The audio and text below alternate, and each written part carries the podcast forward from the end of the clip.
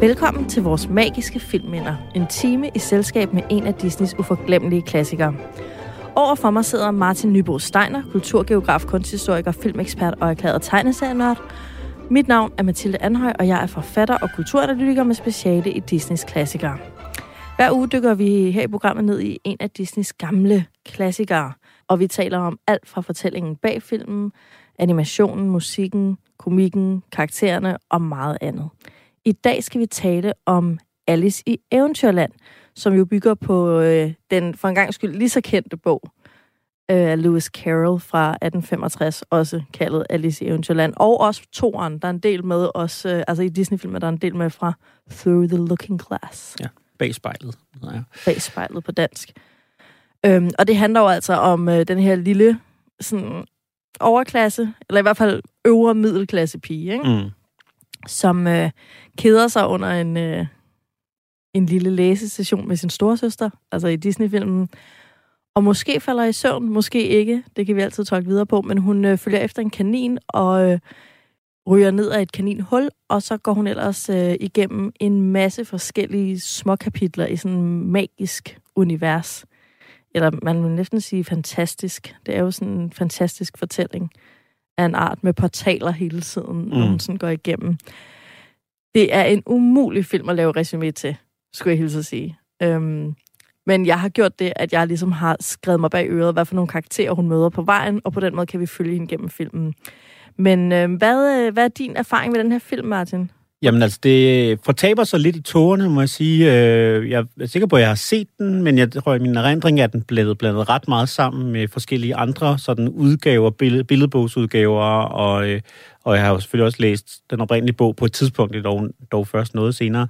Øh, men, men en masse af de her figurer er jo i virkeligheden ret ikoniske, måske ikke så Disney-ikoniske, men, men ligesom ikoniske i sådan den almene forståelse af, hvem de her karakterer er. Og man kan sige, de er jo også delvis inspireret af nogle af de oprindelige illustrationer, men har så også ligesom skabt sin egen forestillingsverden. Mm. Og, øh, og, og sådan er det også for mig, at jeg kan faktisk ikke rigtig skille den ad fra, fra andre medier, som har været inspireret af dens måde at fortælle historien på, og dens måde at afbilde karaktererne på. På en eller anden måde har den altid været i min bevidsthed, tror jeg. Det er sjovt, jeg har det på samme måde, bare med en, et meget begrænset udsnit af den. Fordi jeg kan huske alt det, som er med i traileren på de andre VHS-bånd. som blandt andet er, du ved, Peter Kanin, der siger det der for sent, for sent, for sent. Og mm. man ser lidt af hattemageren og dronningen selvfølgelig af med hovedet. Og alle de ting, de har sådan Disney-magi i mit hjerte, fordi de bare har været på alle de der trailere mm. på min VHS-bånd.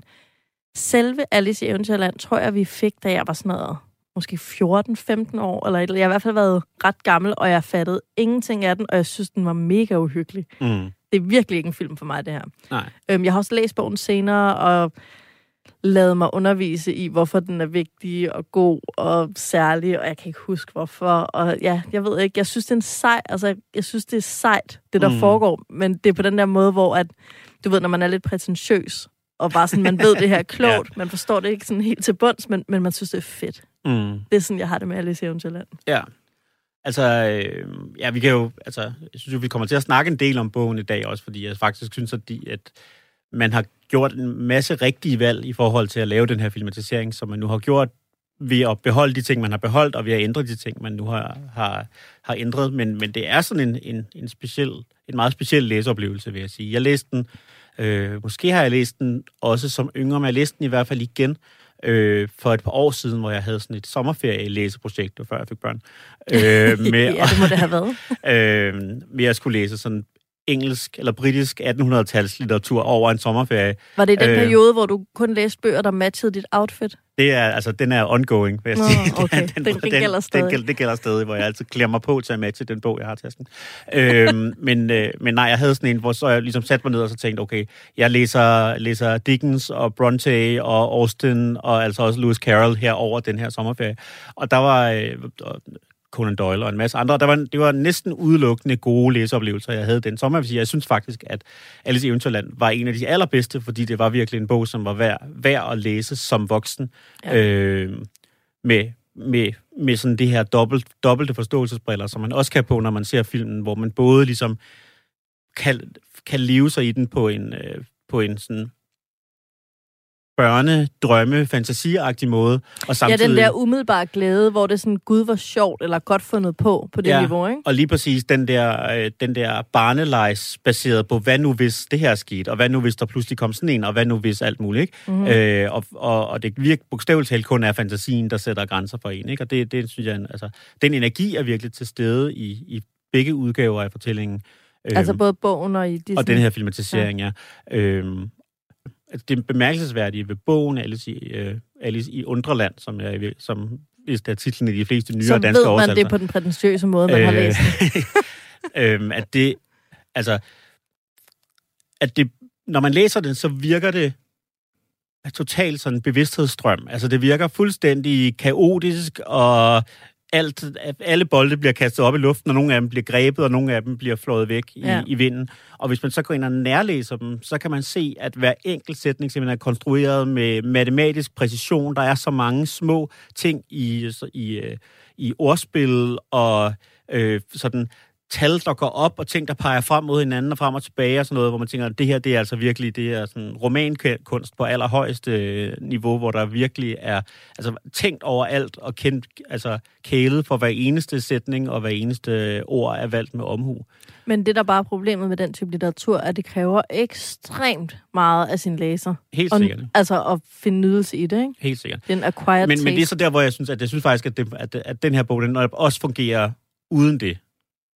Altså, men den, den er underholdende og Ja. sjov og, og, fantas, og fantastisk i ordets egentlige Der vil jeg så sige, at jeg synes faktisk, at Disney-filmen fungerer bedre. Fordi det, det, der er med Alice i Eventyrland, det er, at jeg bliver meget forvirret Mm, øh, af alle de her ting. Fordi man er, jo, man er jo skolet til at prøve at finde mening mm. i en fortælling. mm. Og man er skolet til, eller jeg er i hvert fald, til at det, man ligesom følger og hænger fast i, det er en eller anden plotfremdrift. Mm. Og den bliver bare virkelig forstyrret mange gange i Alice i Eventyrland. Fuldstændig. Men der synes jeg jo så netop, at ved læseoplevelsen, ved at ens tempo alt andet lige er en lille smule lavere, Ja. der, så, så bliver man ikke helt så, altså, så stakåndret af at følge med, som jeg synes, man nogle gange gør af, af den her film, hvor Ja. man virkelig ikke skal, skal kigge væk et øjeblik. Nej, For- og så er man så er fuldstændig, man fuldstændig fortabt. fortabt. ikke? Ja. Øhm, men jeg vil så også sige, at det er faktisk, at det kan være en lille anbefaling til, øh, til lytteren derude, hvis de er interesseret. Altså, det er faktisk en, det er netop en af de bøger, hvor jeg synes, det er værd at, at bruge, øh, altså investere tiden i at gå bagom, og der, er, der findes øh, nogle helt fantastiske sådan, noter, annoterede udgaver helt tilbage fra 1955, er ligesom den klassiske The Annotated Alice, øh, som, som stadig bliver genudgivet simpelthen, fordi det er en af de bedste annoterede udgaver, af de Og, og hvad så nogensinde. står der i maven? Så står der i maven nemmest for hver eneste sætning, øh, i hvert fald stort set for alle afsnit, niveauer, man kan lægge oven i fortællingen i sig selv, ikke? og så Ja. teksten ligesom i midten. Og det, altså, det, det er utroligt nørdet at gøre selvfølgelig, men, men rigtig sjovt, og det er en af de værker, hvor jeg synes, det giver mening at gøre det, fordi man opdager faktisk enormt mange nye ting, Ja. ja. øh, som man ikke ser ved første eller anden eller tredje gennemlæsning, tænker jeg. Ja, og som man jo slet ikke ser selv, hvis man ikke ved, hvad man skal lede efter. Nej, netop. Ikke? Øhm, ja. Nå, men tilbage til Disney-filmen. Ja. Det, jeg husker den her film på, det er karaktererne. Mm. Og jeg har simpelthen skrevet ned, fordi jeg synes lige, vi skal prøve at danne os et overblik, og også give lytterne et overblik over, hvad pokker der sker i den her film. Mm. Øhm, vi starter jo i sådan virkeligheden, på en eller anden måde. Ikke? Vi er i Mm. sådan en parkhave. Ja, Er det en bestemt parkhave? Det er det jo garanteret, fordi at de her karakterer, Alice og hendes søstre, det var jo nogen, Lewis Carroll mm. kendte. Mm. Men altså, man kan i hvert fald sige, at i bogen bliver der gjort stort set ingenting ud af. Altså, der er ingen miljøbeskrivelser af det her. Hun sidder bare i en park og læser i en af sine storesøsters bøger. Ja, og hun, øh, den her store søster, der så læser op, det lyder også utrolig kedeligt, det Ja, hun det gør læser det, op, man er sådan helt... Øh, øhm, der har vi så en tredje karakter, som jo er lidt interessant, nemlig øh, Misse fra Matador. Mm. det er meget forvirrende. Altså, det, er, hun, det er en lille kat, og den hedder Dina i, øh, i den engelske. Øhm, men Alice bliver ved med at referere til den som Misse, og som Matador-fan, som vi begge to er her mm. Mm. i studiet, så er det altså, jeg bliver ved med at få sådan en misse i den lyserøde kjole med tyld, øh, ja, slør ja. og sådan noget ind i hovedet. Det er meget besværligt. Nå, men Alice og den her kat løber afsted. Hun er så faldet i søvn, finder vi ud af, men de Mm. løber afsted og får øje på den her første magiske karakter. Øhm, Peter Kanin kalder hun ham, selvom jeg så den med tekster på på Disney+, Plus, og der stod hele tiden den hvide kanin, den hvide kanin, Mm. som jo er med reference til øhm, tryllekunstnerens, altså noget, man kan trække op af en hat, ikke? Mm. øh, netop også lidt fantasifoster trylleri Mm. figur, ikke? Øh, men hun kalder den altså Peter Kanin i lydsporet. Åh, du milde knurrer! For sent, for sent, for sent! Nej, nej, nej, nej, nej, nej, her med dig? Jeg må skal gå min vej. Ikke til at sige farvel. Goddag, for sent, for sent, for sent. Det interessante ved den her Peter Kanin, det er, at det er jo jagten på den, der strukturerer første del af fortællingen. Mm, Altså vel cirka til midten. mm, Og øh, de næste ting, Alice går igennem, det gør hun, fordi hun leder efter Peter Kanin. mm. Og vi ved ikke hvorfor. Nej. Eller gør vi? Nej, ikke andet end, at det gør børn. Ja, At hvis de ser noget sjovt, så går de efter det, ikke? Ja, altså. præcis. Og, og jeg synes, at det her jo også... Det, allerede nu kan man sige, at vi er 25 sekunder inde i filmen eller sådan noget, og har man ligesom allerede et eksempel på, hvor, hvor sådan kulturhistorisk vigtig den her fortælling har været. Ikke? Fordi vi har allerede to begreber, som ligesom er gået over i, i sådan almindelig sprogbrug. Dels det her med at forsvinde ned i kaninhullet, Ah ja, øh, men også det her med at jagte den hvide kanin. Hvad Der- betyder det? Jamen, det betyder det der med at, at, at helt, have et eller andet mærkeligt mål, og have et eller andet, sådan, og som hele tiden er lidt uden for ens rækkevidde. Ikke? Ja. Og som man ikke har en god, fornuftig grund til Ja. at løbe efter. Ja. ja. lige præcis. Mhm. Øhm, der er jo sker også jo... en, øvrigt, altså sådan, øh, jo en Jefferson Airplane, Airplane-sang, som øh, mange sikkert kender derude, øh, White Rabbit, som jo også netop blev sådan en stor, øh, en stor øh, anthem for, for sådan hele syre-generationen, og som netop også siger, at den her fortælling på kvæg sin meget sådan drømmeagtige logik, og, måske, og, og også en del sådan stofreferencer, øh, Mhm. mm-hmm. narkoreferencer, det kan man også se i den her annoterede udgave, øh, at der, altså, blev den her fortælling, de brugte ligesom fortællingen om, om at jage The White Rabbits som en metafor for det her med at jage det ultimative high på en eller anden måde. Ikke? Mm. At, øh, chasing rabbits, and you know you're going to fall. ja, Ja. og det behøver vi måske ikke at fordybe os mere ned i, men det er jo sikkert en sang, som mange af vores, børnebog. sikkert en sang, som mange af vores lyttere kender, og, og, og den kommer jo i hvert fald her, den refererer jo her tilbage til i hvert fald. Mm-hmm. Og vi er som sagt kun i, i starten, måske på de to første sider i bogen og sådan noget. Ja, og i filmen i de første seks minutter eller sådan noget, ja. ikke? Ja. Hun jagter den hvide kanin, og så kommer hun ned, øh, falder ned igennem det her hul, hvor der er en masse voksengenstande, vil jeg næsten kalde det, ikke? Altså sådan møbler og bøger og øhm, gardiner og sådan. Det er meget et, et voksenunivers, hun drætter ned igennem. Og så øh, kommer hun til de her små døre, og det er så her, vi er i sådan en klassisk øh, magisk fortælling, hvor mm. man Mm. skal åbne portalen, og så går man ind i den der syrede verden, ikke? Jo.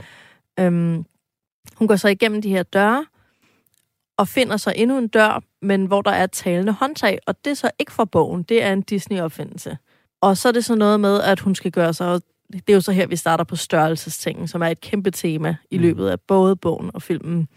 Men hun skal blive mindre for at komme ind igennem døren. Og det gør hun så ved at øh, drikke noget af en, sådan en øh, elixir af en art, der bare Mm. mm. står, der står der drink me. Ja.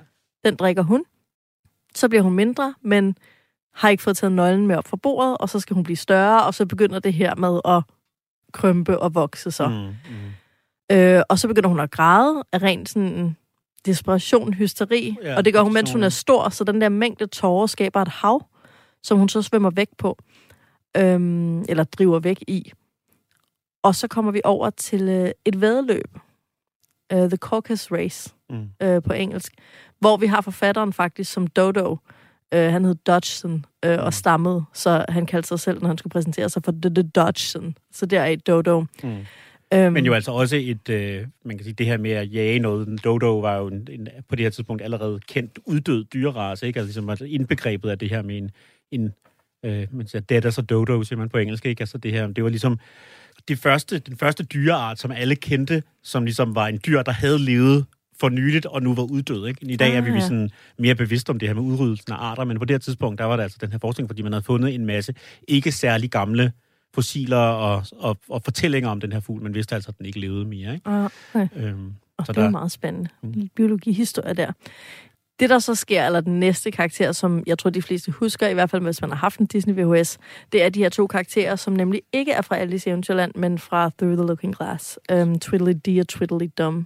Um, hun kalder dem Tvilling de og Tvilling Dum på Ja, dansk, ikke? jo. tror jeg nok. Det første, man siger ved et besøg er, pæn goddag til herrene, herrene, herrene, pæn goddag til herrene, og så sit navn og ærne. Det er høfligt. I den sekvens med dem bliver det sådan helt gakket, og man har også virkelig ladet sig rive med. Altså nu, så vidt jeg husker fra teksten, så er det jo den her, det her eventyr, de nu pludselig påtvinger Alice. Det er jo Ja. tydeligvis, hun er ikke særlig interesseret i at høre deres historie, men hun bliver alligevel sat ned og tvunget til at lytte til den. Altså det er, så vidt jeg husker, også sådan en vrøvlevers Ja. i, i, øh, i bogen, men, men som så her nu er glædet til sådan en helt lille kortfilm midt i det hele, hvor, det, Ja. ja. hvor vi ligesom forlader den oprindelige historie og går ind i endnu et niveau af, af fortælling inde i fortællingen. Ikke? Ja, lige præcis. Chinese box structure, ikke? Og altså, det er en valros, der er hovedpersonen, og så har han en, et sidekick, som er en tømmermand, stod der. Men i hvert fald så er de på jagt efter østers, og så finder de de her mega nuttede baby-østers, hvis øh, østersskaller er sådan babykyser. Mm. Og de bliver så et. Det er så makabert. Ja. Altså, man ser simpelthen de her mega nuser babyøsters, så fjerner kameraet sig fra dem, og så kommer man tilbage, og så ligger de der tomme skaller, der er sådan Ja. helt horroragtigt. Frygteligt lille mini-historie. Ej, det er virkelig uhyggeligt. Ja. Øhm, nå, så kommer vi så tilbage igen til Twiddly og Twiddly Dum, og øh, Alice kommer ligesom forbi dem. Det er næsten som om, de er vagter, ikke? Jo, de understreger ligesom den her fornemmelse af sådan underlighed, og også netop ja. det her, den her underliggende, sådan lidt faretruende, uden at der egentlig er noget, der sådan er særlig uhyggeligt, men Ja. så alligevel sådan netop, altså sådan unheimlich, vil man sige, Ja. i øh, psykoanalysen, ikke? Altså Lige det, præcis. det, det, det, der er uhyggeligt, fordi det er ukendt, ikke? Ja, og fordi det er, det er kendt, men forkert. Altså, Mm. du ved, det er jo mennesker, altså de har hoved og arme og ben, men de ser helt forkert ud. Mm. Altså sådan, og de bevæger sig. Og de har den her blanding af at være meget gamle og, være, og helt børneagtige samtidig. Lige præcis. Og så er de jo uhyggelige, fordi de er jo, øh, og det gælder for alle karaktererne i den her film, de er jo ikke rare. Altså, Nej. de er jo ligeglade med Alice, Ja, ikke? ja. Øhm, og det er jo det, der gør det her til mere et mareridt end en drøm. Det er, Mm. at hun er virkelig alene. Altså, Mm. der er ikke nogen, der hjælper hende. Nej.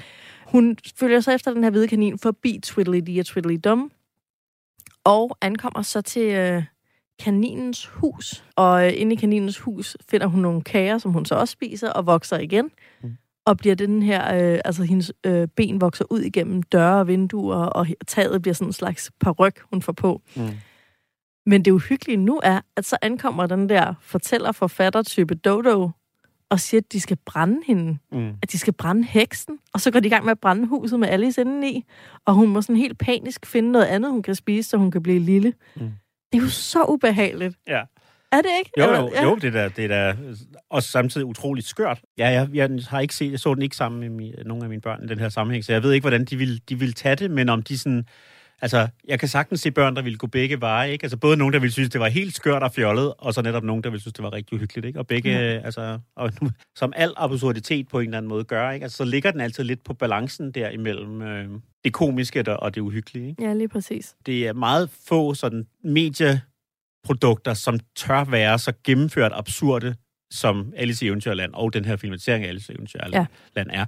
Men så det eneste, jeg sådan kunne komme i tanke om, og det var også, fordi der er nogle konkrete visuelle referencer, det er den britiske komedieserie The Mighty Boosh, som også er fuldstændig vanvittig, og netop også uhyggelig. Hele Hvad, tiden. hvad har den en dansk titel? Jeg har aldrig hørt om den. Nej, det, det, Nå. den hedder også bare Mighty Boost, den er bevist på, Nå, på okay. DR2, tror jeg. Øhm, Selvfølgelig.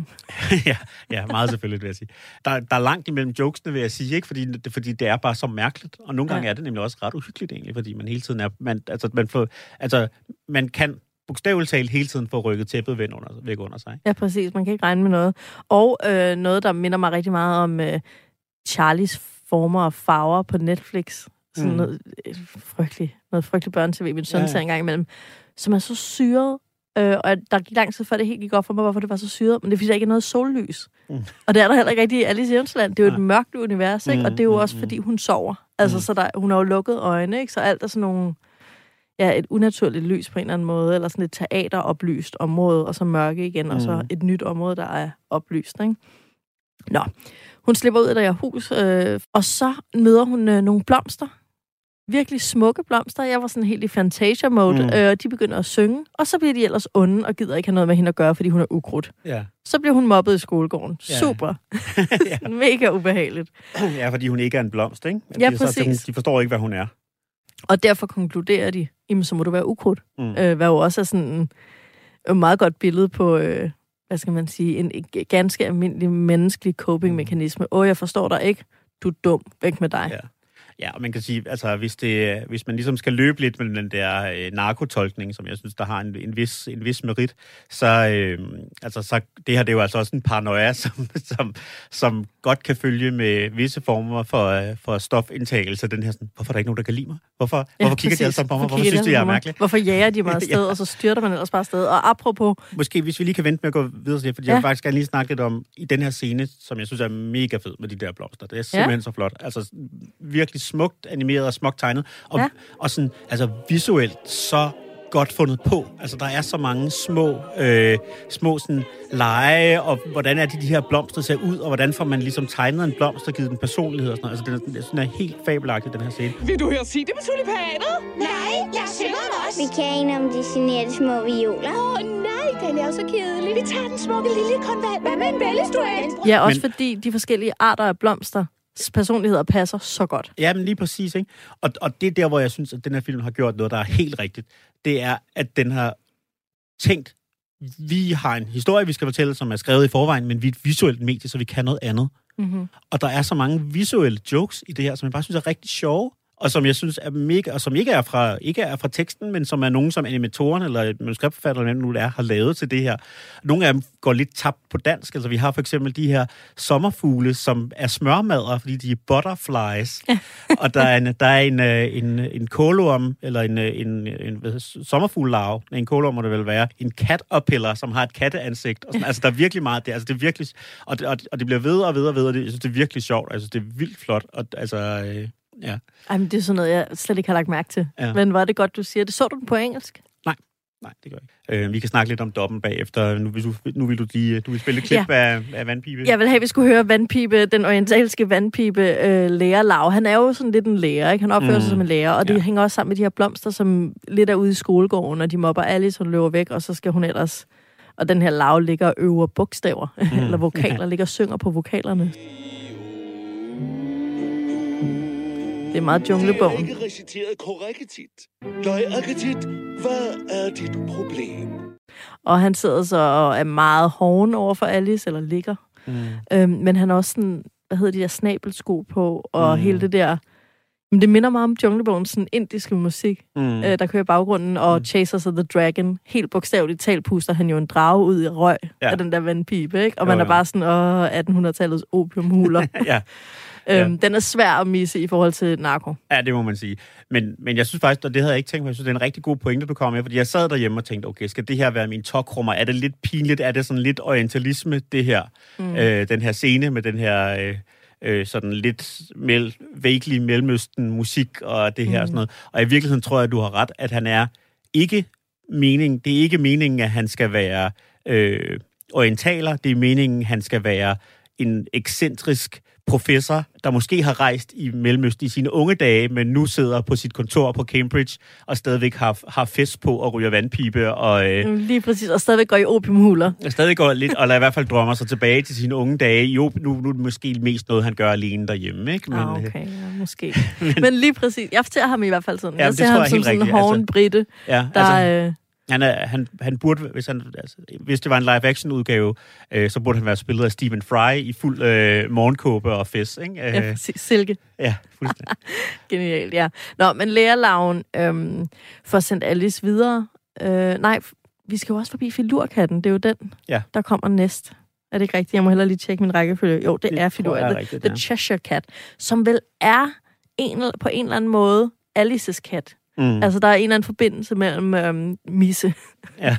øh, Dina, den der kat, hun har i virkeligheden, og så den her Cheshire Cat, som jo er ikke til at regne med. Altså, Mm. og filurkatten hedder den på dansk, ikke? Den bliver sådan usynlig, og kan også ændre form, og er mm. Meget øh, er uvirkelig på mm. alle måder, ikke? Du har måske bemærket, at selv jeg er lidt ved siden af mig selv. Det, der så er mest forvirrende ved det her, det er, at det er Peter Plys, der lægger stemmen til øh, filurkatten, og verdens sødeste, mest godmodige og dumme bjørn, Mm. Peter Plys, som nu lige pludselig optræder i form af sådan, det er en slags dæmon jo, mm. altså den her kat. Udover at katte har nogle altså dæmoniske referencer, Ja. så er der et eller andet, Mm. den vil Jamen, gerne gøre ondt, ikke? Ja, og det er jo også, jeg synes jo også, det er jo også mega fedt lavet med den her kat. Altså, der er virkelig, det er virkelig godt fundet på, den her måde, han netop træder ind og ud af nogle forskellige af virkeligheden, og bruger sin egen form til at opløse sig selv med hele tiden. Og sådan noget. Altså, Mhm. det, det er sindssygt visuelt, det er perfekt til animationsmediet, det kunne ikke være lavet i nogen som helst andre medier og sådan noget. Altså, jeg synes, det er virkelig, virkelig godt. Og det laver sådan nogle små, mega fede detaljer, hvor øh, katten pludselig gør sig usynlig, så man kun skal se fodspor i sneen, og så deler fodsporene, så de går rundt om Alice på hver sin side, som om han, katten er gået igennem, eller er blevet stor nok til at gå hen over. ham. Altså, det, altså, det er ja, og, så og fedt. han Altså. fejrer sin hale hen over sig selv og bliver usynlig med den, og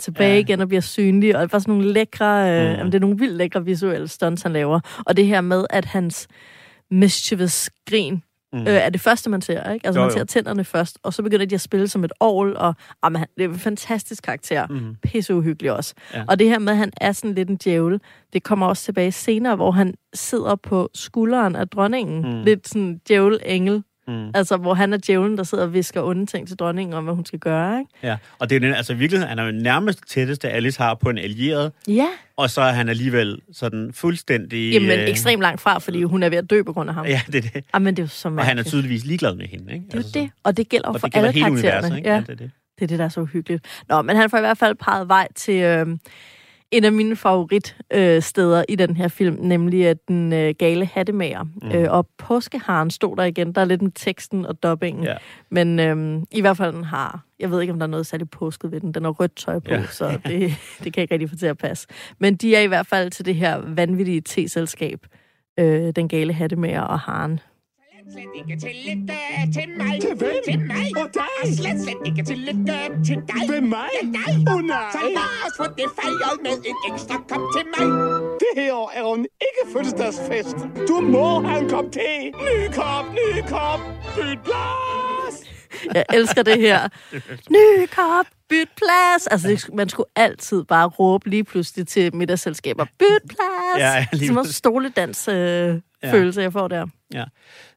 Måske er det et passende tidspunkt nu, netop, øh, så jeg teasede det lidt før, at tale om det her, den her dub, fordi øh, nu har du spillet nogle klip fra det, øh, og jeg så den som sagt på dansk øh, op til her. Og det her, det er jo altså en af de udgaver øh, af filmene, eller Disneys øh, film, hvor de har netop lavet en nyt dub på et eller andet tidspunkt, formentlig i forbindelse med en DVD-udgavelse, og det er den nye, der ligger på Disney Plus, også som den eneste tilgængelige, øh. Ja. som den eneste tilgængelige udgave.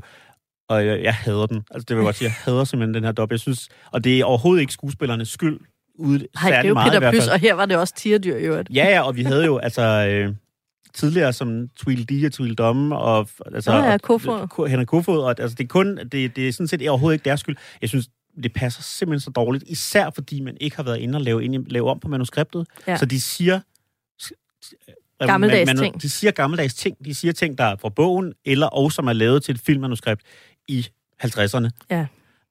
Og, der, og så siger de det bare med 90'er stemmer. Det Ja. lyder forfærdeligt. Øh, Alice, der bliver ved med at sige, åh, du godeste. Men nu siger det bare sådan, åh, du godeste. på, en måde, som ingen Hvor ville er gøre. det, vi også havde? Var det øh, Peter Pans øh, nye? Ja, det tror jeg. øh, det er der også, også var er helt frygtelig. Ja. Øh, og det, altså, jeg, Men der havde jeg en chance, fordi den, har- der har den gamle version, så der havde jeg selvfølgelig lavet klip med de gamle stemmer til, Ja. ja. til ære for alle gamle Ja, Disney-fans. og nu, altså bortset fra det med, med altså synes jeg faktisk ikke engang, det har været så slemt i de klip, vi har haft med nu her, men der er altså steder i film, hvor det lyder helt åndssvagt. Øh, og øh, ja, jeg kan virkelig kun opfordre øh, Disney, uh, Disney Plus executives, hvis der er nogen af dem, der lytter med her, til at sige, gør, altså, gør den gamle Tilgængelig. udgave tilgængelig for os. Det er simpelthen så ærgerligt. Øh, Ja, eller i hvert fald lav en Disney Plus Plus, Ja, hvor ja. også fanatiske gamle fans Ja, ja. kan få adgang til de gamle det er versioner. det. Når man nu kan lave, altså både lave en voksen- og børneprofiler på Disney+, Plus, Ja. så vil der oplagt sted at lave, give, lave ekstra bonus-content Ja. til børne, til voksenprofilerne. Ja, Nerd Plus. ja, lige præcis. Ja. Og apropos Peter Pan, øhm, så er der jo en række Peter Pan-elementer i den her film. Øhm, men det kan være, at vi lige skal færdiggøre handlingen, bare sådan for en god ordens skyld, før at øh, vi går ind på det. Alice er til det her T-selskab, hvor hun stadigvæk har jagtet kaninen, og kaninen dukker faktisk op her. Øhm, men øh, forsvinder så igen, og hun løber efter og møder filurkatten igen. Og det er så her, hvor vi har et skift. Det er jo så over halvvejs i filmen, kan jeg næsten regne ud. Men hun vil ikke mere.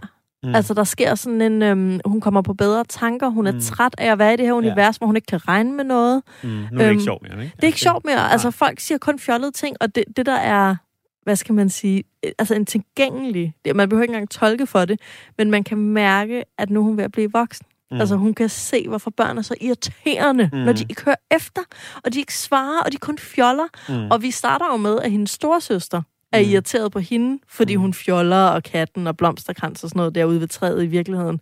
Og nu har hun været så længe i sit et univers af sin egen making, altså mm. noget, hun jo selv har drømt op, at hun simpelthen ikke gider det mere. Mm. Øh, og hun er færdig med kaninen, og hun er færdig med at jagte kaninen og alt det der. Hun vil bare hjem. Mm. Men hvordan finder hun hjem? Og der er det så, at vi fuldstændig uden at få en forklaring, men Freud kan så til gengæld bidrage med noget her, men vi får at vide, at hun skal finde dronningen. Mm. Altså, hun skal finde en voksen. Det er jo Ja. det, hun får at vide, ikke? Øhm, Og spørg, spørg den voksne, ikke? Ja, præcis. Ja. Du skal finde den voksne, spørg den voksne, hvordan du kommer hjem. Ja. Og alle veje er dronningens. Og så der har vi også igen sådan noget, som... Det opdagede jeg så faktisk. Hun talte om min vej, og det var så tilpas kluntet, at jeg stussede Mm. over det, at hun ville finde sin vej, som man jo ikke siger på dansk, men det siger man jo på engelsk. Mm. Find my way. I want to go home. But I can't find my way. Naturally, that's because you have no way. Always here, you see, are the Queen's way. Så er det så, at hun finder vej til dronningen, øh, møder ikke dronningen til at starte med, men møder det her kortspil, Mm. af, eller sådan soldater, kortspilssoldater. Og så er det så, ja, det er jo Queen of Hearts, Netop. ja. øhm, hun møder. Det har jeg aldrig rigtig forstået, fordi jeg forbinder hende med spardame. Men ja, hun finder dronningen, og, og dronningen har den her mansling-konge mand øh, ved siden af sig, som er lille, lille, lille bitte, Ja. Øh, og meget forsigtig type, mens dronningen jo er den her klassiske Disney-heks, der hele tiden veksler mellem at sige noget slæsk, og så går fuldstændig amok. Er du rede til at modtage din straf?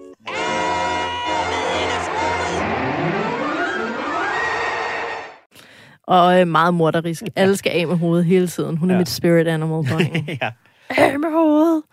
Øhm, Det er ultimative løsninger på alle, alle øh, livets problemer, ikke? Lige præcis. Men det fede ved hende er det her, og det er jo det, der er ved Alice i Eventyrland, at der kommer hele tiden noget logik ind, men så bliver det øh, den her twisted logik. Mm. Mm. Fordi så siger mandslingekongen så, om vi skal måske lige have en retssag, før vi halshugger Alice. Og så virkelig uhyggeligt for en børnefilm, Ja. at vi reelt...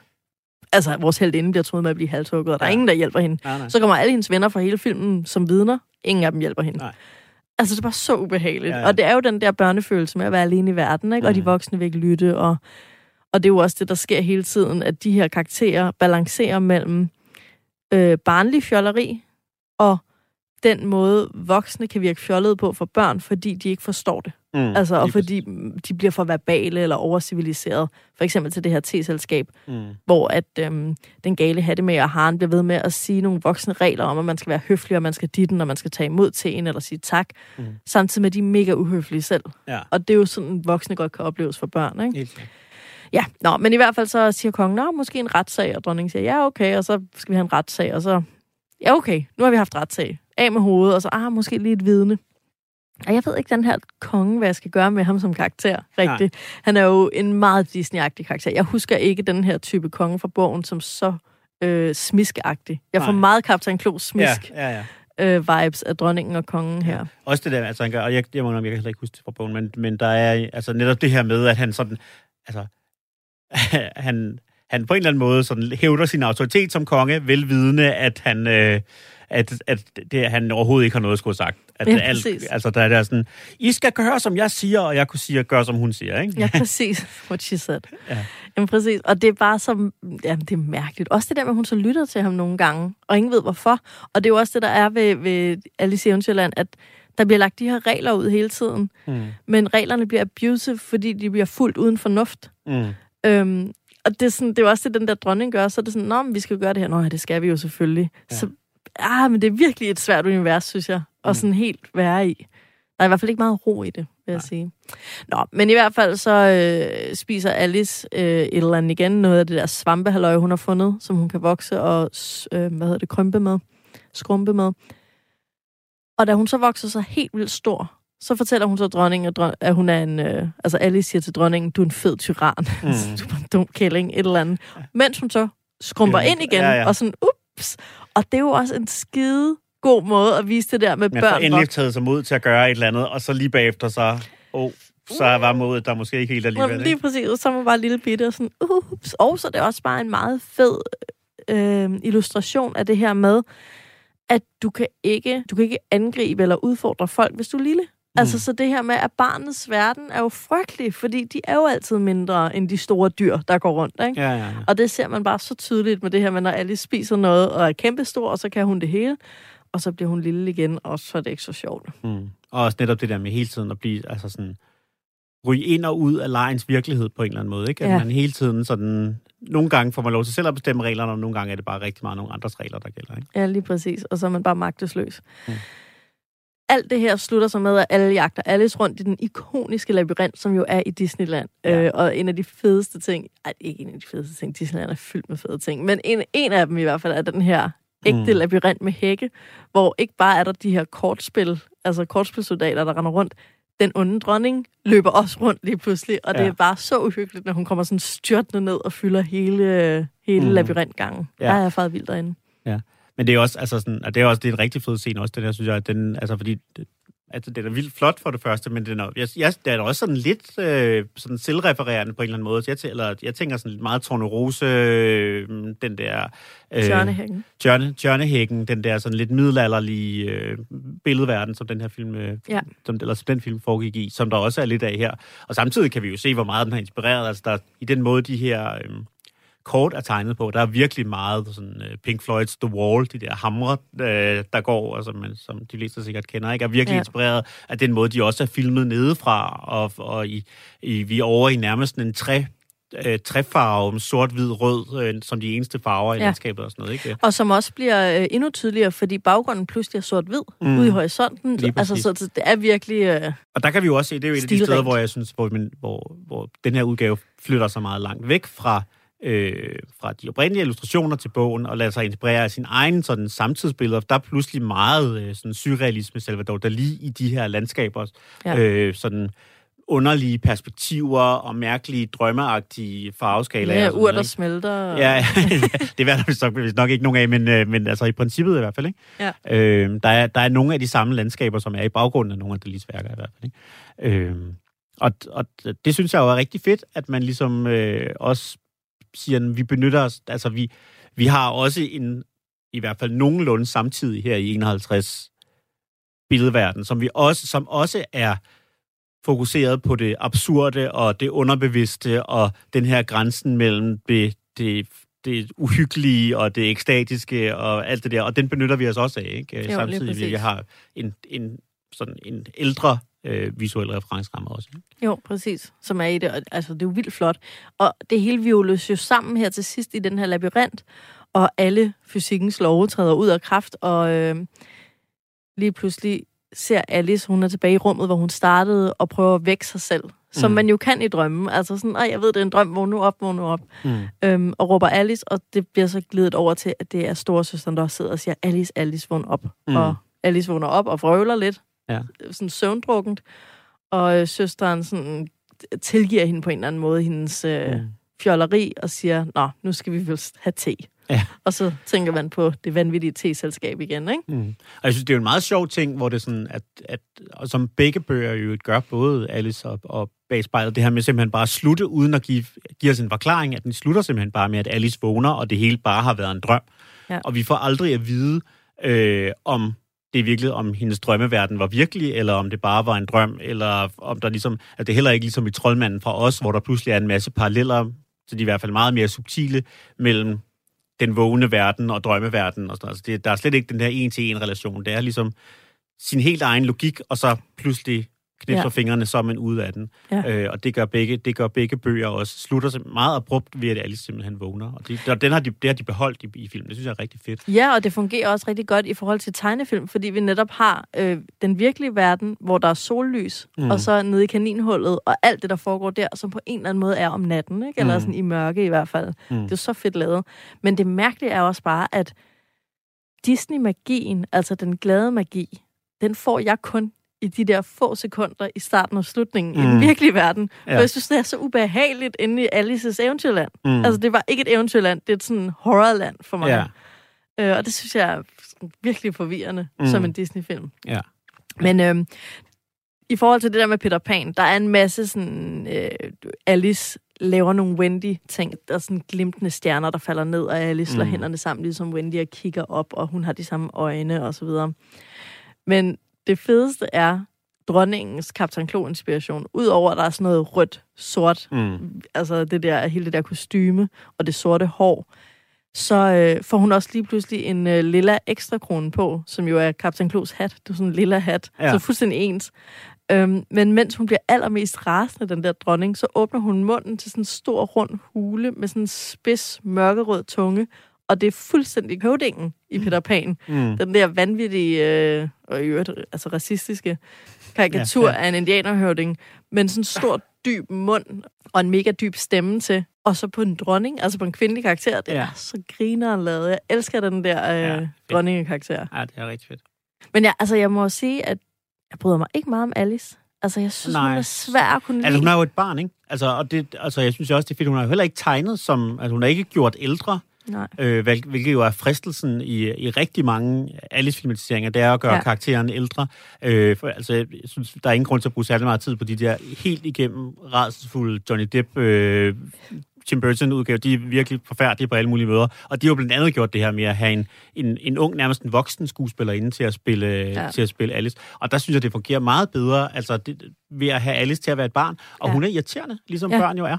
Ja. Øh, og, og, og irrationel og inkonsistent og alt muligt, ikke? Øh, Og skabet, altså når hun Ja. så er sød, så er hun mere bare skabet. Ja. Og sådan. Men det ved jeg ikke. Jeg synes bare stadigvæk, der mangler en eller anden form for varme, som børn Mm. har, og som Ja. også mangler i universet. Og jeg tror også, det er det, der er ved den her film, at den er så oplagt som Disney-film. Og vi har jo vidst, at det skulle være en Disney-film lige siden Pinocchio, fordi mm. Pinocchio-filmen starter jo med, at vi ser Pinocchio-bogen, og så lige bag ved den står der to andre bøger, Peter Pan og Alice i Eventyrland. Mm. Mm. Så vi ved, at Walt Disney vil lave den her film, og det ved vi fra starten, og det har han også prøvet på løbende. mm, Men hvis der er noget, der er Disney-magi, ud over de visuelle, sådan det der med at bryde fysikkens lov og lege med konsistenser på ting og sådan noget, så er det jo varme.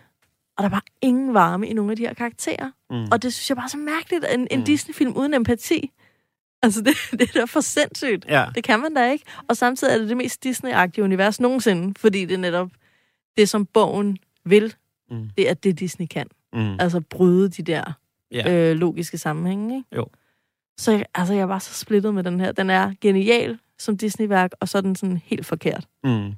Jamen, og den, den er virkelig en outlier. Jeg vil sige, altså nærmest sige, den er endnu mere en outlier end Fantasia er, fordi ja. Fantasia er tydeligvis bare sådan en gør eksperimenterende, ikke? Altså nu leger vi med det, nu prøver vi at gøre vi alle mulige underlige ting. Jamen, Men plus det her, Fantasia vil jo gøre, at vi har det godt. det har, mm, Vi har det jo ikke godt, når vi ser Alice i Eventyrland. nej, nej.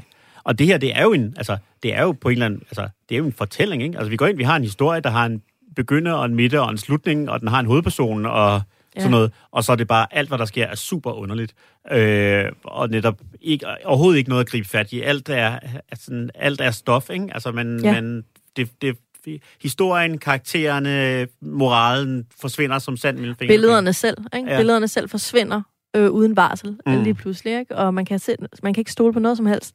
Men det er bare, kunne man have gjort det, det skal man jo måske ikke. Altså, det er jo bare mig, der leger med tanken. Men kunne man have gjort det, hvor der var noget mere kærlighed i det univers, eller skal det være uhyggeligt?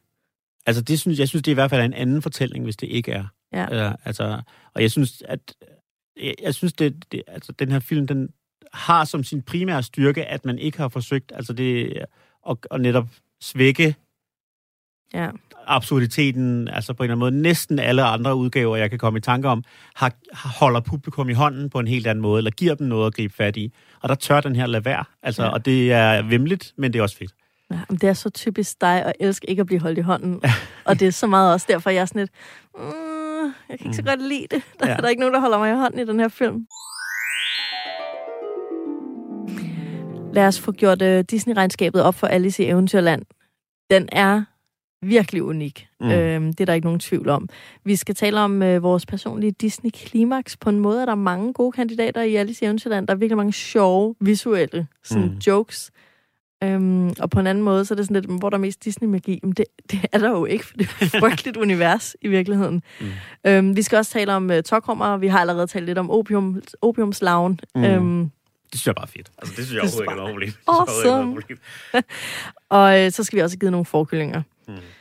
Og så skal vi selvfølgelig også lige forbi øh, hvad vi skal tale om i næste uge. Men lad os starte med øh, Tokrummeren. Altså, jeg har nævnt mine to, faktisk. Den første var det der med at brænde heksen af. Men altså, det er et barn, der sidder i et hus, og hun, er sådan, hun sidder og græder, og så er der nogle voksne i gåseøjne, der vil brænde hende af. Det er bare så uhyggeligt, ikke? Altså, ja. det, er det der med, det minder mig om den der børnebog Pillesisse, som drømmer, at moren og faren ødelægger hendes Ja. legetøj. Ja. Hvorfor gør de det? Altså, så ubehageligt. Men, øhm, men jeg tror næsten, at den sjoveste talkrummer, det er de der babyøsters, der bliver et. Mm. Det er bare så wrong. Man kan sgu da ikke spise babyer. Ej, mand. Nå, så det er min uh, talkrummer, det er babyøsters. Altså, jeg havde faktisk lidt svært ved at finde på noget, fordi der er jo ikke, altså lykkeligvis, og for en film fra 1951, er der jo lykkeligt få sådan racestereotyper. Det kunne man jo godt have frygtet i nogle af de her absurde karakterer, at man så, der så var nogle af dem, der pludselig var blevet gjort til et eller andet. Ja. Ja. Der er nogle af de her blomster, som er sådan vaguely asiatiske, men jeg synes ikke, det, altså, det behøver de ikke. Altså, det behøver Ikke ikke, at mere, være sådan. ikke mere end nogle af de andre blomster er britiske. Nej. Eller hvis du forstår, hvad jeg Ja, mener. ja. Altså, det er sådan, Og, det, og der bliver ikke spillet på det, så det er ikke sådan, de så Nej. har nogle, nogle, kend- nogle særkender, som sådan spiller på nogle bestemte stereotyper. Altså, det, det er lige før det eneste, jeg sådan lige kan komme på. Det er jo ikke, fordi jeg på nogen måde synes, det er en perfekt film, men jeg, der er ikke den der... Altså, jeg, min, altså, der er ikke det der, som, som er pinligt, og Nej. det er jo det, vi går efter her. Ja. Altså, jeg vil nærmest sige, det eneste, jeg, det jeg synes er mest ærgerligt, det er, at man ved at indføre storesøsteren som en reel karakter i, øh, der i starten, så har man ødelagt, hvad der måske er en af de allerbedste indledninger på en roman overhovedet. Jeg har den desværre ikke med, men altså de første to-tre sætninger i Alice i Eventyrland er simpelthen fantastiske. Altså der, som er bare sådan, Alice sidder og læser hendes bog, den er kedelig, fordi den har ikke nogen, den har ikke nogen øh, Billeder. billeder. i sig, og nu kommer der en kanin. Bang, så er vi i gang. Ikke? Altså det er virkelig det er så fedt, Ja, ja, og det det er er, så effektiv historiefortælling. en kold åbning. Øh, ja, fordi det er virkelig, altså netop som du siger, ikke? Altså, det er en bog, der handler om at stå på tærskelen og så tage springet. Og, bog, og, og der er ingen grund til at vente. Altså ingen mm. grund til at dvæle ved, ved tærskelen. Det er springet, der er vigtigt. Ikke? Ja. Øh, Det er jo også en, en replik på et tidspunkt i filmen, hvor Alice begynder med den her... Hun har jo fået en opdragelse, man skal tænke sig om og gøre, som de voksne siger, og man skal finde ud af, hvad man spiser, før man tager en bid. Og sådan omtrent midt i filmen siger hun, hej, måske skulle jeg... Nej, ved du hvad, jeg lærer bare ved erfaring. og så tager hun ellers en bid af en svamp, det er nemlig super fedt. Hmm. Efter alt det, der er sket, ville det vist være klogt. Nej, jeg er ligeglad. Jeg er træt af ikke at være mere end tre tommer høj, så ja, ja, ja, ja, ja, ja, ja, ja. Og det er meget morsomt, og, og meget... Øh, det er jo endearing, mm. Altså, men, men jeg savner jo lidt... Jeg synes faktisk, bogen er hyggeligere end filmen. Ja, jeg synes, filmen er- er mere syret og mere Ja. sådan ubehagelig på Ja. en eller anden måde. Øhm, men klimaks er der nok af, og jeg tror måske, at jeg har alle de her klimakser på grund af, at jeg har set den her film som en trailer på mine andre VHS-bånd, hvor jeg jo ikke fik uhyggen med, hvor det bare var en masse sjov og ballade. Mm. Øhm, men jeg tænker lidt den der gale hattemager. Altså, jeg synes, det er så grineren. Jeg har hørt fundet ud af, at Mattas og Hatter, som jo er det, der. Mm. kommer, altså grunden til, at han er en gal hattemager, fordi man er Mattas og Hatter, gal som en hattemager, at det har noget at gøre med kviksøl, som de brugte til at lave hatte i, og så fik de kviksølsforgiftning og blev Det er gakket. god, god Det er sådan lidt, øh, det er sådan old school malerhjerne-ting. Øhm, Ja. at det, der var også, der var også, jeg fandt et andet sted på internettet, at det var fordi, at øh, hattemager på det tidspunkt lavede så vanvittige hatte, du ved, med store blomsterting og fjer slør, og ja, og præcis. og ja. At man mente, de var gale. Jeg tror på det med kviksøl, og jeg synes, Ja. det er fedt. Ja, ja. Det er en meget sådan, uh, materialistisk forklaring på en eller anden måde. Ikke? Det er meget, det Ja, så er godt det også det er lidt gammeldags at få kviksølsforgiftning. Ja. Ja, ja, helt Det kan jeg godt lide. Nå, så jeg har det, det der til-selskab, og bare det der med at råbe. sådan bytte plads, ja, det skal jeg bare til at gøre. Jamen, det er super fedt. Jamen, altså, jeg, jeg, jeg har også allerede, vi har talt om det, så jeg vil også gå hurtigt igennem det, at jeg, jeg synes, at noget af det visuelle overskud er så fedt, og det er der, så det er det så mange steder. Der, hvor jeg virkelig, hvor mit, øh, mit øh, lille animationselskende hjerte begyndte at banke, især det var altså den, den her blomsterscene, fordi det er bare Ja. så flot. Altså, Ja. og det er virkelig, øh, billedet er simpelthen fyldt af, af gode idéer, altså, øh, Ja, og, og hvor man netop og det kan smukke fornemme, farver og former. Lige altså præcis, sådan og hvor man kan fornemme, at animatorerne, og de har jo skulle opfinde det her næsten fra bunden, at de har brugt lige så meget, haft lige så meget idérigdom og kærlighed og leg og sådan noget, som, og samtidig sådan en enorm teknisk kulden og præcision i det, man laver, som, som er helt på niveau med det, Carol gør i teksten. Ja, og fortælle talent. Ikke? Altså, det er faktisk det, de udfolder, Ja. øh, når de laver de her blomster. Ja, det er helt enig. Den der blomsterscene er genial, og der er et eller andet skønt pige ved mm. de der Altså den måde, de både er venner på, men så også lidt frenemies. Og, ej, ej, men den, og så den, bare, den er så smuk jo. Men så mærkeligt, fordi vi snakker om en scene fyldt med blomster, som ikke er i dagslys. Mm. Det vil jo ikke kunne ske. Nej. Det er jo, hvad var det, du kaldte det? Unheimlich. Ja, netop. Udtalte jeg det rigtigt? ja, det tror jeg. Yes. Jamen, øhm, forkyllinger, Martin. Ja, altså, øh, jeg er inde på fire. Vi kan jo starte med, skal jo altid starte med karakteren, det er jeg vant til, når jeg holder eksamen. Øh, inden man kommer med Det forklaringen. værste sådan lærer, der sidder og kværner i et Ja, kvarter, ja. og man sådan sidder og sveder og prøver at afkode, om det er et, en lortekarakter eller en Lige god præcis. karakter. Altså, jeg elsker den, men jeg kan også sagtens forstå, hvorfor man ikke gør. Altså, Ja. det her, det er, ikke, det er helt klart ikke en film for alle. Det er slet ikke en film for alle børn. Måske er det ikke en film for nogen børn. det kan man godt argumentere for. Øhm, det er en film, man skal se mindst en gang i sit liv, vil jeg sige. Men, Ja. øh, men, men jeg kan også sagtens forstå, at det ikke er, det er nok ikke særlig mange Disney-favorit. I hvert fald ikke særlig mange Disney-elskere Disney-favorit. Nej, men alle Disney-film er en eller andens favorit, men det her er så din. Ah, det vil jeg nu ikke, om jeg vil påstå. Oh, nej, men, det er øh, Fantasia, undskyld. Men, øh, men, Det er men nummer jeg, to. Men jeg, jeg holder utro. Altså, jeg, jeg, jeg var virkelig glad for at se, når jeg synes, øh, altså, det er helt sikkert en, jeg kommer til til at se igen. Det er der ingen tvivl. Ja, og der har det, jeg har det bare lidt omvendt. Altså, jeg, jeg kan sagtens være med på det, og jeg kan godt se, at det er lidt et mesterværk, og den er fed, og den er spændende. Men jeg går også bare fra den her film med uro i kroppen, mm. og, og et mærkeligt humør. Altså, som er sådan øh, utrygt mm. på en eller anden måde. Øhm, så jeg var, jeg var mellem to og tre øh, forkyllinger. Du, du bliver nødt til at... Vi Jeg bliver nødt til at vælge. Jeg siger to forkyllinger. Altså, jeg, jeg vil ikke se den igen, hvis Nej. jeg kan blive fri. Nej, Det vil jeg det, ikke. og det, jeg synes, jeg er helt fair. Det er helt fair. Øhm, og, og jeg synes, det er så sjovt, det der med, at det er en oplagt Disney-film, og så er det den mindst oplagte Disney-film nogensinde. Mm. Fordi den bare ikke er rar. Mm. Altså, Og den er jo også stadigvæk altså, så tidlig, så vi også, altså vi kan også se, at, at der stadigvæk bliver undersøgt, hvad en Disney-film er. Ikke? Altså, mm. der er jo mange af de her tidlige, som er ret underlige. Ikke? Vi har, vi har, Ja. ja. altså, Pinocchio er ret underlig. Fantasia Ja. ja. er mega mærkelig. Øh, men der er hjertevarme faktisk, både i Fantasia og Pinocchio, ja, Ja, ja. ja. som ikke er her. Mm. Altså, jeg ser ikke noget hjertevarme i den her Jamen, film. det er rigtigt, men det er måske også der, det, sådan, det eksperimenterende ligger og Ja. siger, okay, kan vi lave det her? Og det, altså, det var måske, har man så sagt, okay, det var et vildskud, ikke? Men det var et, et interessant et af slags. Den, øh, den kostede jo 3 millioner dollars at lave, og den tjente 2,4 mm. millioner dollars. Så det var måske også en grund til, at man ikke lavede så, Så det mange var en flere af dem. underskudsforretning at lave det der kunst, ja. Ja. som man kalder det. Det, øh, det må vi vist desværre konkludere. Ja, men så ender vi jo på seks forkyllinger til Alice i Eventyrland. Og øh, det er jo selvfølgelig lidt synd, fordi den er virkelig flot og spændende. Men åh, det, er godt, altså, det er godt nok heller ikke en klassisk Disney-film. Ej, det Selvom det. det er en klassiker, så er det ikke en klassisk Disney-film. Og man kan sige, det er jo heller ikke, altså det er nok heller ikke, altså for andre end folk med stor kærlighed for animation eller sådan lidt artsy filmsmag, så er det nok heller ikke et magisk filmminde for ret mange. Det vil jeg Nej, nej, det er rigtigt. Ja. Jamen, det her var jo faktisk øh, lidt skørt, men det er faktisk den sidste af de helt gamle Disney-klassikere, vi kommer til at tale om her i programmet. Og øh, vi mangler også kun en enkelt film fra den her øh, halvt fjollede, halvt deprimerende mellemperiode af Disney-film. Og den film, som vi mangler at tale om i den periode, er min mindst yndlings Disney-film nogensinde, nemlig Mass og Mikkel.